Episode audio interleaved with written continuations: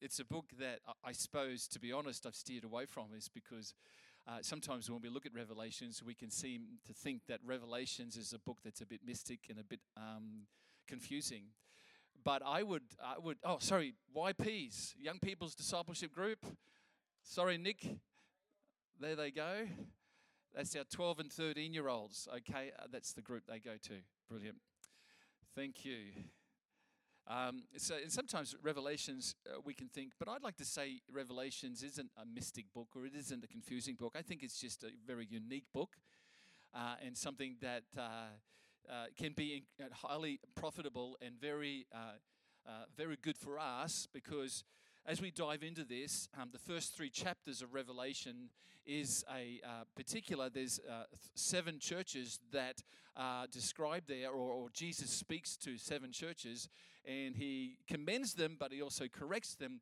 And in the midst of that discussion, or in the midst of Revelation, it's just the first three chapters anyway, we see clearly that that's not just good for the people 2,000 years ago, it's also incredibly helpful and profitable for us to take note of what's being said there as well. And so I pray that my prayer would be that you'll glean incredible stuff to um, not just today, but the next several weeks as we dive into it, um, into Revelations. And um, you know, just just uh, quickly, uh, while we will not be addressing the letters in chapter two, because we just want to start in chapter one.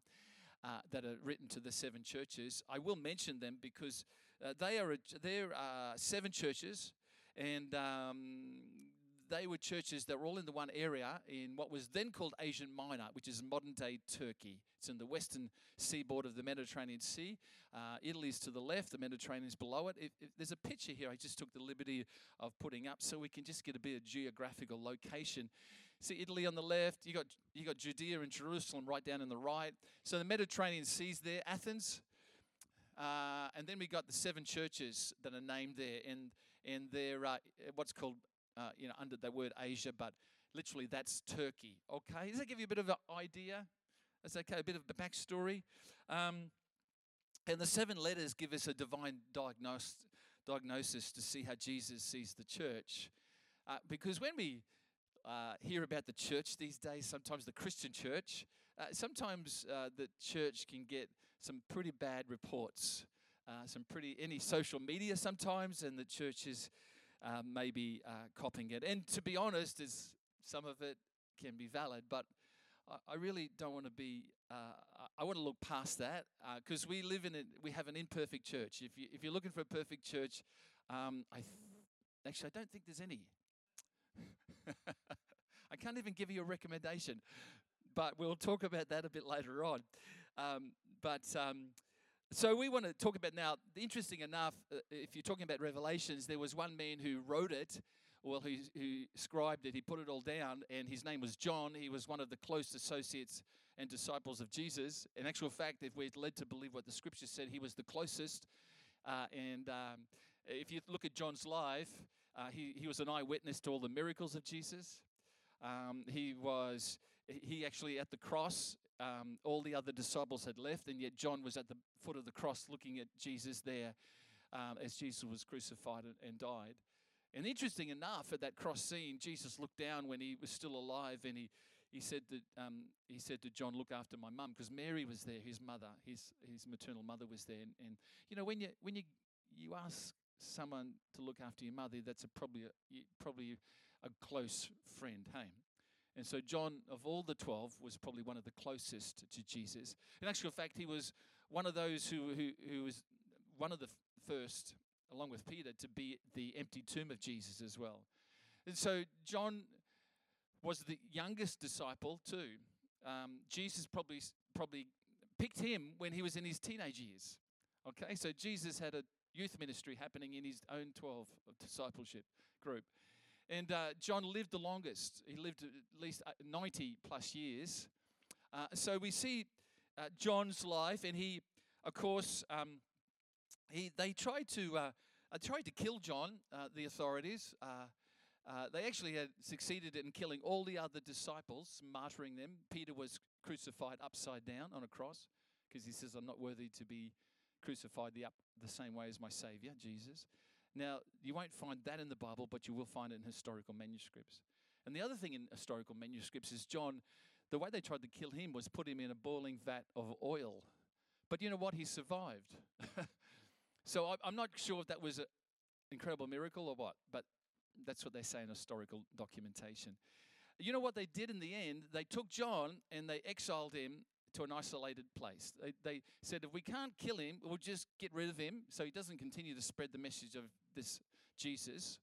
And so they put him on an island, and they put him on the island of Patmos. Actually, I think that slide had the Patmos Island located on it. Did it? Can we, can we stick that one up again? Crete? No. Yeah, look, yeah, Patmos it's not, but it's just off the coast of where those seven churches are. It's just literally only about 50 or so kilometers uh, from Turkey. Anyway, thanks, thanks, um, Vashti. So, um, so Patmos in those days was not the Mediterranean tourist hub that it is today. If you go to Patmos, it's lovely village. You can go there as a tourist and enjoy it.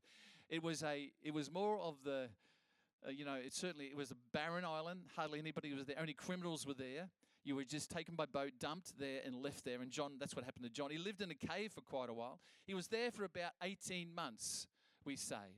He was there for about 18 months.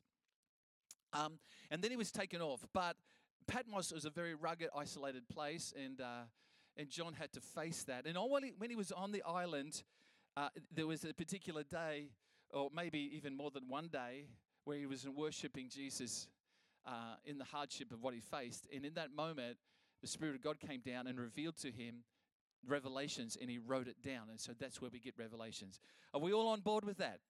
Is that cool? So, revelations is a divine, um, a divine uh, diagnos- diagnosis of uh, a lot of things future events, present events, but also it tells us a lot about Jesus himself personally.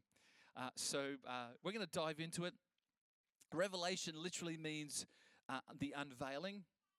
So, if you were to think about that, making something known that was previously unknown. Uh, have you ever said, uh, that comes as a revelation to me? Have you said that? Or you've enlightened me? Well, that's what revelation is about. It's an unveiling of truth for now and for the future. And that's what the book was written about. I, I remember the, the, uh, the night that I first met my, not knowing at the time, but met my wife. I had an incredible revelation. You know what it was? That is the most beautiful creature I've ever seen. I was enlightened. And you know what? She'd come to church already before that, once at least. And I never and I, I kind of saw her, but never saw her. Have you ever had those moments you've read scripture and you think, oh, that's good, and it's been positive, and then you read it a week later and like something jumps out of you? It was like that. I'd seen Michelle before, but now I saw her. revelation. That's what revelation is. Uh, so um, let's talk. Let's read Revelation chapter 1, 14 to 16. Uh, sorry, 4, verse 4 to 16. Uh, is that okay? Chapter 1. We'll start there. John, to the seven churches which are in Asia. So he's writing this to the seven churches. They're all going to read it. Grace to you and peace from him who is and who was and is to come. That's referring to God. And from the seven spirits who are before his throne, which is basically speaking of the Holy Spirit and from Jesus Christ, the faithful witness, uh, the firstborn from the dead, and the ruler over the kings of the earth, to him who loved us and washed us from our sins in his own, what's that? Blood.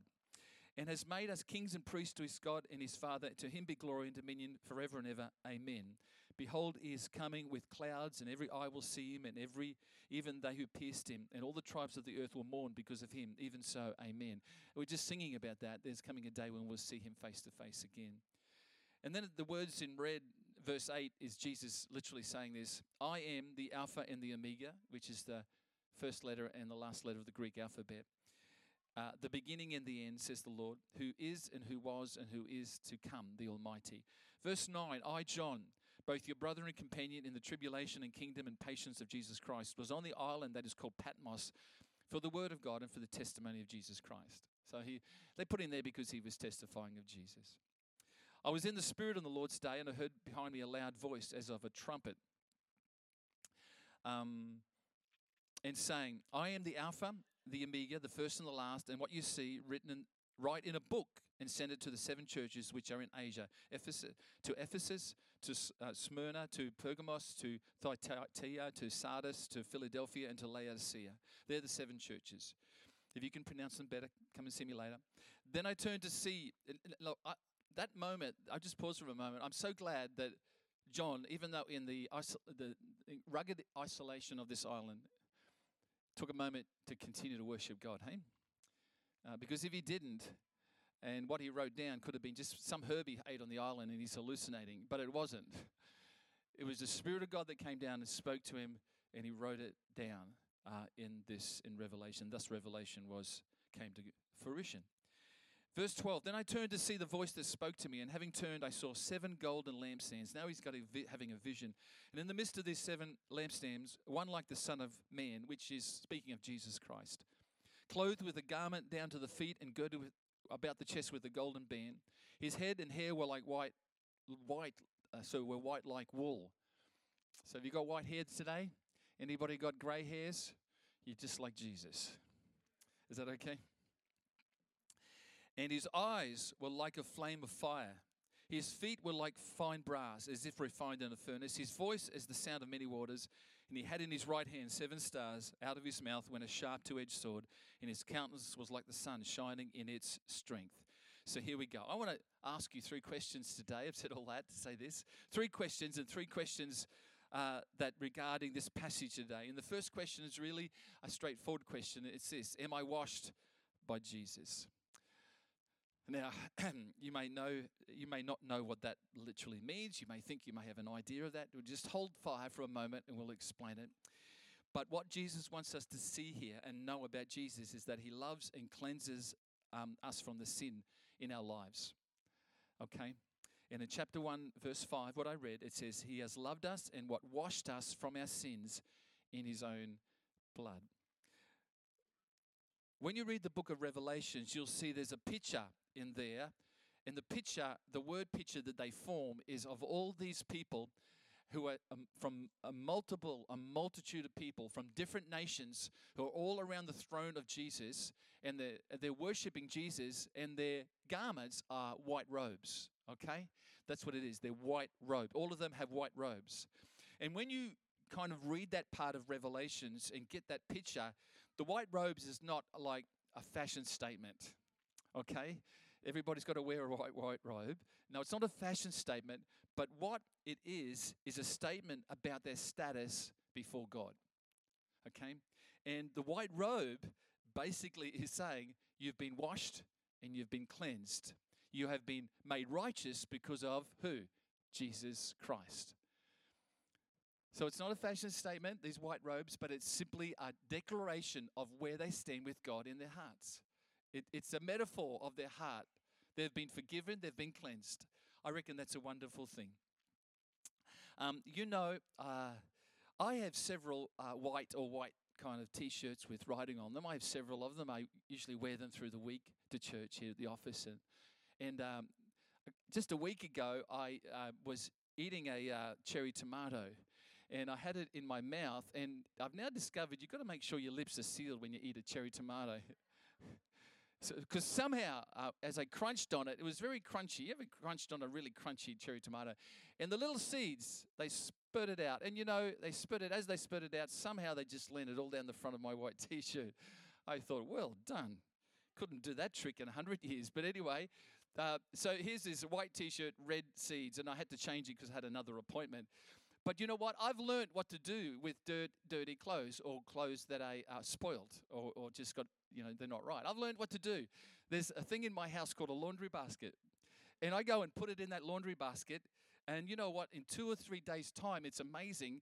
But the things I put in that basket end back up in my drawers, all folded clean and tidy. It's amazing. Has anybody else realized that had this revelation? It's amazing, isn't it?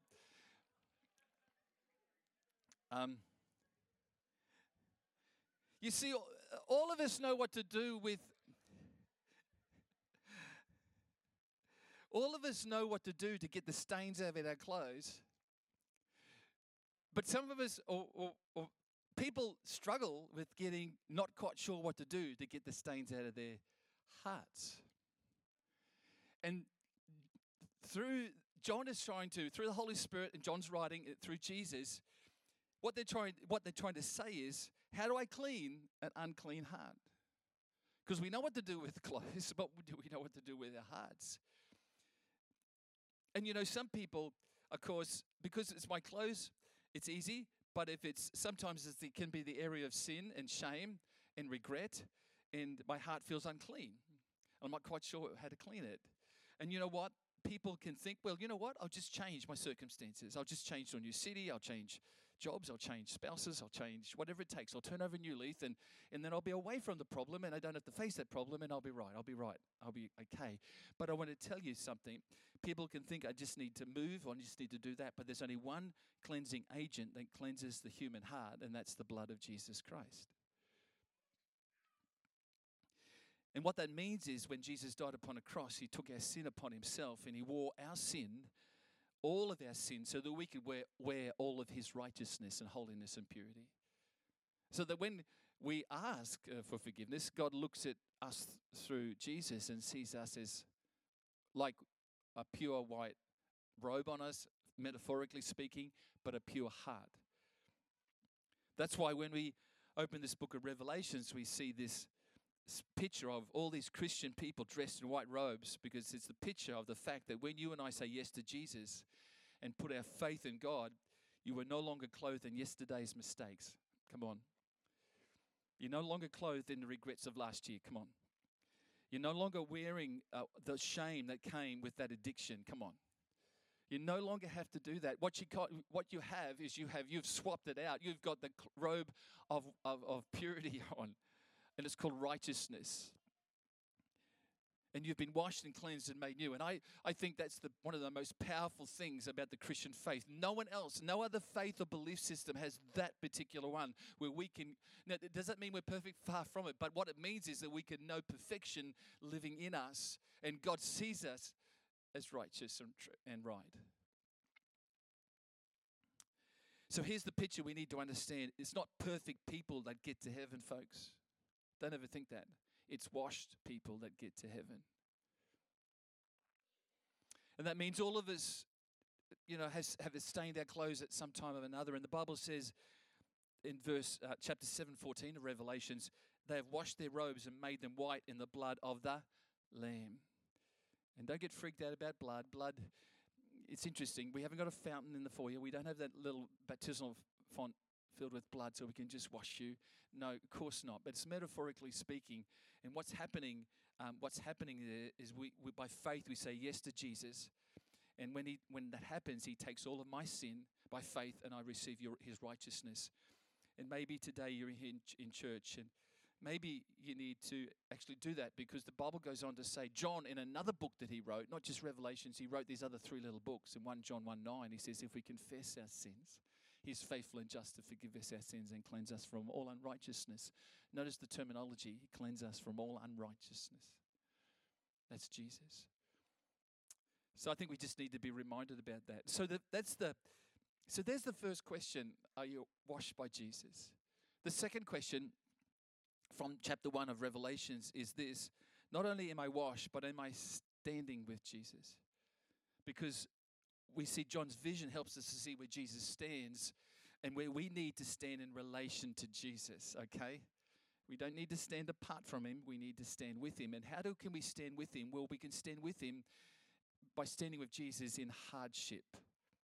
Okay, because in Revelations 1, verse 5, what we read, I read to you, it says that Jesus Christ, the faithful witness, the faithful witness, the firstborn from the dead, but the faithful witness.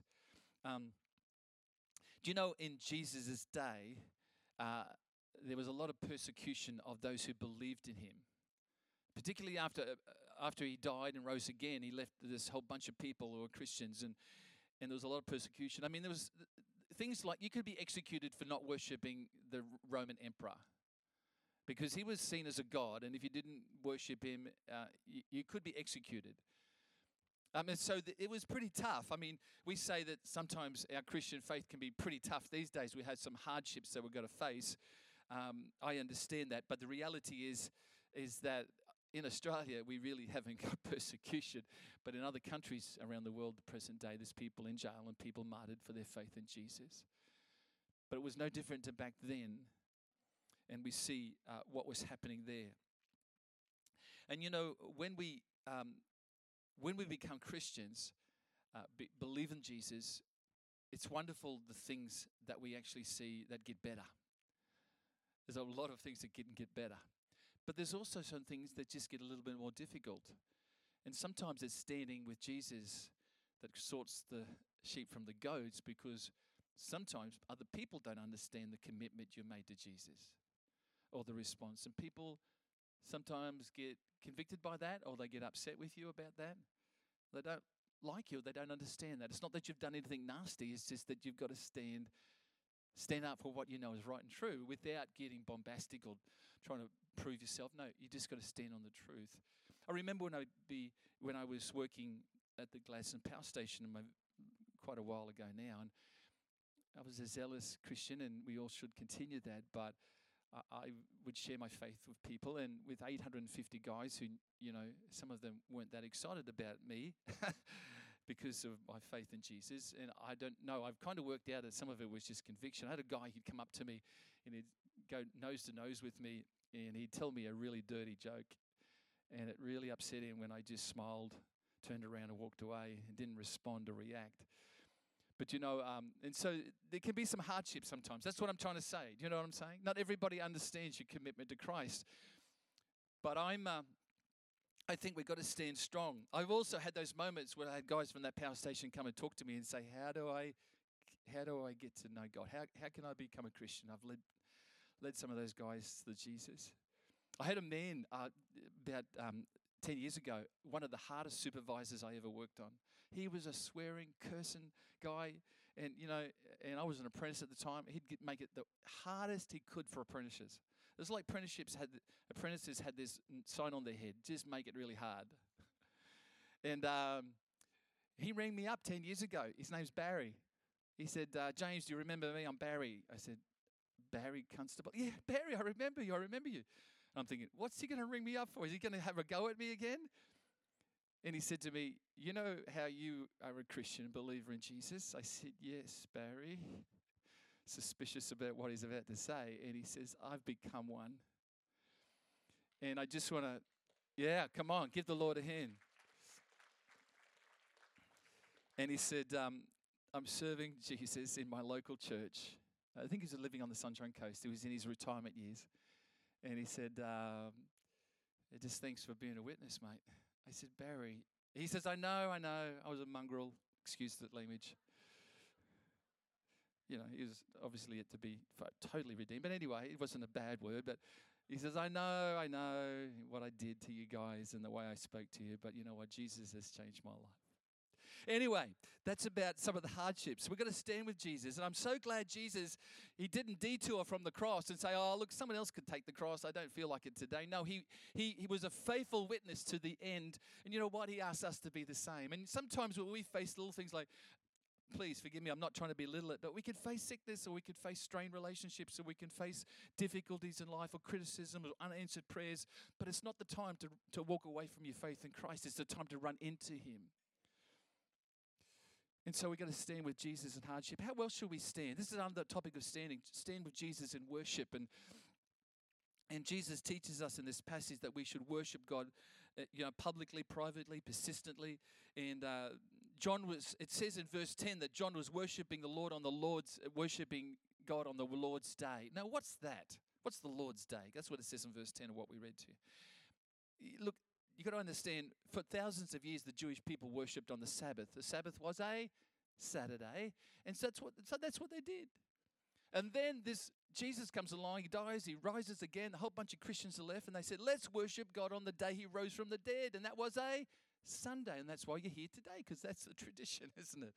But let it become more than a tradition. Let us publicly continue to worship him because it's a witness to this world as we stand together I tell you what you're doing when you come, you come publicly uh, come together in, on, on a Sunday, it's more than some traditional ritual that we hear today. It's an actual opportunity to worship our King of Kings and Lord of Lords. It's an opportunity to slap the devil in the face and say, Out of my life, because I'm going to push through. I'm going to worship my God no matter what. It's an opportunity, even as parents, to reflect to your kids that, hey, we, we're, we're a family that are going to serve and love and worship God. It's a public witness. And so we need to stand with Jesus in public worship. And I understand some of you have got to get your kids up, wipe the Vegemite off their face. You know, find a car park. Apparently, that can get a little bit difficult sometimes. I appreciate that. You, you work, you're pushing through. And it's just more than a good idea or just the proper thing to do uh, to come to worship, but it's a statement that you want to worship the living King, the faithful witness, Jesus Christ. You know, we need to worship him um, not just publicly, but we need to worship Him privately. Think of John on an island of Patmos. He didn't have a keyboard in the background, he didn't have a, a choir happening. He was in a cave and he just decided, I'm just going to worship Jesus anyway. And privately, he worshipped. And we can worship anytime, any place. And, uh, and you know what? I've, I've come to understand worship, even private worship, can turn a Patmos into a place of revelation even a place of exile and barrenness into a place of incredible, incredible enlightenment and joy and peace. So here's the thing not only publicly do we need to stand with Jesus and worship, not only privately, persistently. Um, persistently. For 18 months, I think John, that's all he could do on that island. He didn't have much besides trying to gather food, besides trying to find a place to sleep, which is we understand was in a cave for a portion of time until he built some kind of dwelling. But he, he, would just continue.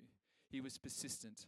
And that's why, I mean, an angel doesn't come down unless you're open to receive and tell you a, vision about the next book you're going to write in the Bible. But John was. And, and I, I, look, please don't wait for Jesus to turn up and then you say, I'll worship when Jesus turns up. No, no, no, no. Worship and find out that the Spirit of God will turn up when you start to worship because it says that God inherit, inhabits the praises of his people.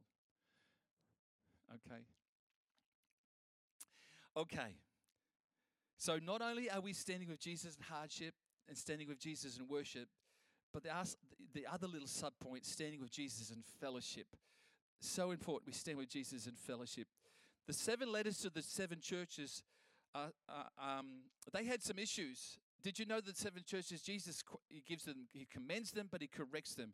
In other words, the seven churches had some issues and they weren't perfect churches, were they? I said earlier, find the perfect church, tell me about it, and we can all go along there. And if I go, we'll make it imperfect. Won't, that's the truth, isn't it? Um, but see, there's no perfect church. But here's what I love about this passage Revelations chapter uh, 1 and verse 12 and 13 basically talk about the seven golden lampstands and in the midst of the seven lampstands, one like the Son of Man, which is Jesus. So the lampstands represent the church, seven churches, seven lampstands. The church is asked to be a light on the hill, light of the world, etc., etc. So the seven churches are represented by seven golden lampstands. Then we see where Jesus is. Where is Jesus? It says Jesus is standing right there in the middle of the seven churches. I love this. We're living in a day, uh, you know, that there is no perfect church, there never has been. And, um, and sometimes, as I said earlier, there can be times where social media people just want to take pot, sh- pot shots at Jesus' church. Uh, but I don't want to be one of them because you know what? Jesus is on the side of the church. It's his church. He loves the church. He died for the church. He created the church. He corrects the church. He serves the church. He works for the church. His whole life is for, the, for his church. And when and, and Jesus takes criticism of his church personally. So when Jesus shows up in a vision to, to John, the first thing Jesus wants to talk about is the church. Is the church perfect? No, it's not. But where does Jesus stand in regard to imperfect churches? Well, he stands right in the middle with us. And Jesus serves his church, corrects it, blah, blah, blah, but he has never abandoned his church. And I'm so glad.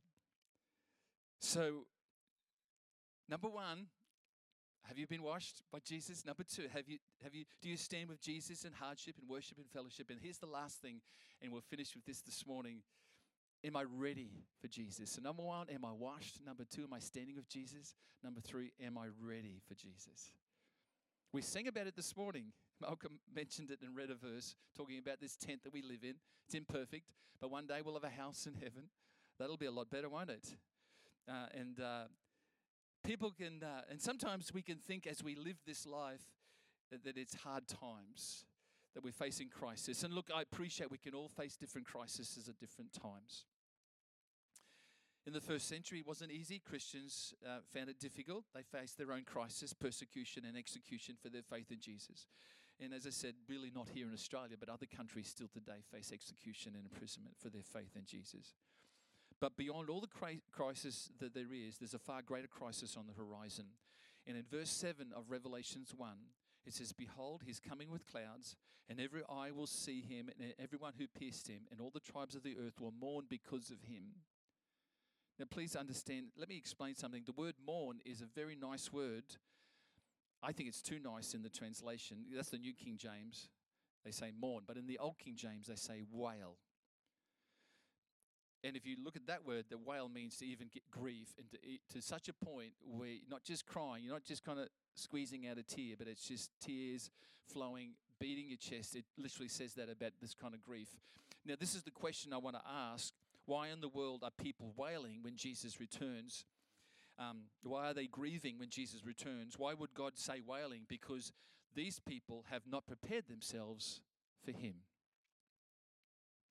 As you read that passage, they've ignored Him and they've lived their lives their own way. And so the greatest crisis, Jesus shows up, he is, is looking nothing, you know, the greatest, sorry, the greatest crisis we can think maybe climate change in the world. Well, look, if you're climate change, go for it. Look, I think we should look after our planet. Um, the greatest crisis, you may say, is the economy of the world. It's up and down and everywhere, or, or maybe it's COVID, or maybe it's something else. I want to tell you, yes. But they pale into insignificance when Jesus returns because the greatest crisis will be people who said, Oh, I should have responded to Jesus.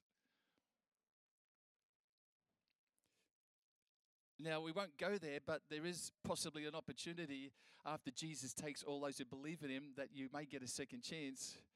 Uh, because, uh, anyway, that's another story for another time. But Revelation talks about a lot of people going to heaven uh, after Jesus' return and, and going there without their head. But that's another conversation.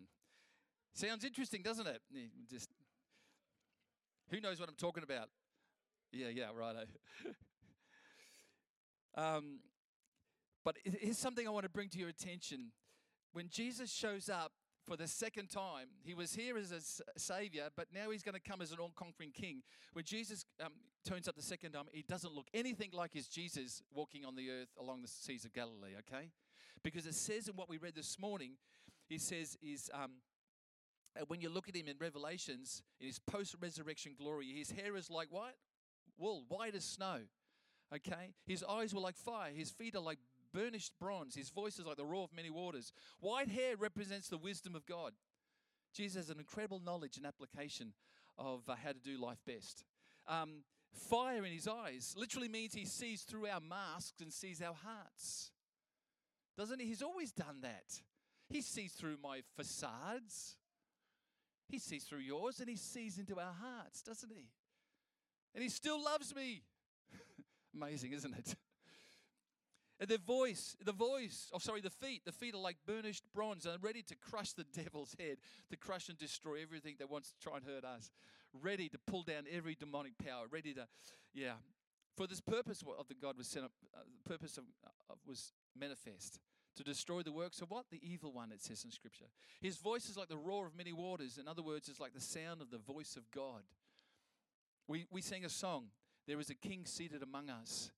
I want you to understand it's no longer the baby Jesus, meek and mild, it's the soon coming king, conqueror, victorious, white hair flowing in the breeze. you know, he's coming. It is not just the Jesus of what we used to. We read in Matthew, Mark, Luke, and John. He's a Jesus, a post of revelation that comes to judge the living and the dead. Uh, but he judges us correctly. Isn't that good? If I'm going to ever be judged, I want to be judged by Jesus. He comes. You know, the greatest crisis that you face today is getting to that point when Jesus would return. Whether you're alive or dead, remember, if, if we all die, I got a sneaky suspicion it might be quite a while, but I'm not. I don't know when Jesus is returning. It does say we know a season, but we won't know the time. And maybe we'll not be here, but you know, whether you're alive or dead, if Jesus returns, it says, you know, we'll be judged. But if we know Christ, we'll be judged as righteousness. We'll be ready. Will we be ready? Gee, it's a long time since I've heard that in church. Ah, Are you ready? yeah. He's a conquering Jesus. He's come back. He's not the beaten and whipped peasant preacher still on a cross, but we, we serve, we don't serve that. We serve a victorious, overcoming, defeated, the grave, risen Savior, Jesus. And uh, so here we go. As the team come, have you been washed? Have you received Jesus Christ as your Lord and Savior? Do you stand with Jesus in, in hardships at times, in worship, publicly, privately, and, and persistently? Do you, do you also stand with Jesus in fellowship? Fellowship. And finally, am I ready for Jesus? So that's what I found in Revelation chapter 1. You never know what chapter 2 might hold, but you know, I want to encourage us today. Um, I don't see Revelation, as I said before, as, as, as, as revealing some, as mysterious, and I don't see it as a deep political agenda, okay? Some would say that Donald Trump's in Revelation somewhere, or, you know, Gorbachev was, many years ago, they said he was the Antichrist. I'm not going to do that because what I want to see is I see that Revelation isn't confusing, but it helps reveal Jesus to every one of us more and more. It does talk about a future, um, a, a future, but it talks about Christ. It reveals that, and I don't think it has to be all that confusing. Do you know, as we move into this year, I know the last couple of weekends we've talked about breakthrough, and, and I just sense and feel that, you know, there's some things in your life and my life that we need to see some breakthrough happening, some changes.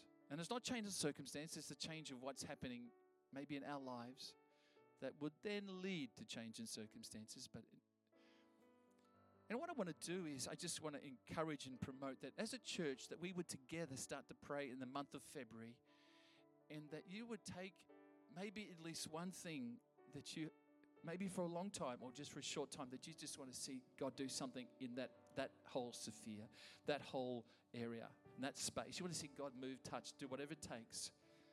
But you know, it's never going to happen just for wishful thinking it says the prayer of the righteous is powerful and effective. So I'm going to encourage us as a church to pray through the month of February. And the way I want to help us to remind you to do that is I have made up this little card and it's got a verse on top and then it's got three areas that you could put just right on there. This is what I want to see happen. I'm going to believe. And what you're doing when you do that is you're saying, every day of my life in February, which is, you know, five days are gone already, um, I'm going to pray for that need. It might be one, it might be two, it might be 10. We'll just turn the card over and write every need down. But can I give you a card this morning? Is that cool? For you to put it in your Bible, put it on your fridge, put it, stick it to your husband's forehead. I don't care, but as long as long as you take it and just say, you know what? Even if it's one point, literally bringing it before God could just take one 60 seconds. Do you know, I pray for my family, my extended family, and it literally only takes about three or four minutes. But I bring them. Can I? Now, there's a verse on the top of that card. Look at that verse. Oh, here it is. Here's the card. Oh, you're, you're amazing. Vashti, how do you do it? Psalm 55, verse 17, it says, Evening and morning and at noon I will pray, I will cry aloud, and he shall hear my what? Voice. David's written that. And this is what I want to say about that as we finish. It says e- evening, morning, and noon. Do you know what that's saying? Get deliberate about praying. So, whether you're a morning person, just pick a moment. Whether you're an evening person, I'm a morning person. After nine o'clock, I'm out. but so be deliberate, but and be faithful. That's what that's what David's saying. I'm going to commit evening and morning at noon. I'm going to pray. And then it says in the second thing, I'm going to pray. I'm not going to just pray, but I'm going to cry out aloud. What's that talking about? It's not talking about a prayer out of duty, but it's talking about a heart that's invested in passion. You're invested in your heart into praying and believing for this. And you might say, I've been doing it for years. Well, don't give up. That's right. I've been praying for my salvation of my t- two sisters for decades. I'm going to continue to pray because I'm seeing some movement. I visited them in the last couple of months. So we're going to pray, pray, crying aloud. It's just talking about passion. You don't have to be loud. If, if you're just a soft prayer, it's just talking about the passion in your heart. Don't make it a ritual, just make it a passion. And the third thing David says, he, sh- he shall hear my voice. In other words, when we pray, could you, could you be confident that God's hearing you? Saying, ah, I wonder if God's interested. My God is so interested in you. He so much wants to hear that. He wants to hear the rhythm of your heart. He wants to hear the, desires of your heart. He wants, and, and you know what David's saying? You know what? I'm just going to have faith and trust God. Did you notice the scripture doesn't say, and he will answer your prayer? No, it just says, he will hear your voice. Would you trust him to answer your prayer in his time, in his way, in his place? Not on my agenda, but his. So that's what I want us to do. Um, if you didn't want that card, that's okay. Give it to someone who does. That's fine. But I love to just challenge. I think it's a reminder. It says, write the vision down in Scripture. In other words, this is what I'm believing for. You can have one, uh, whatever you need. I hope we got it. If we haven't got enough, we will go and print more off. How about we stand this morning as we come? Come on. And uh, we're going to worship just for a moment. Thanks, team.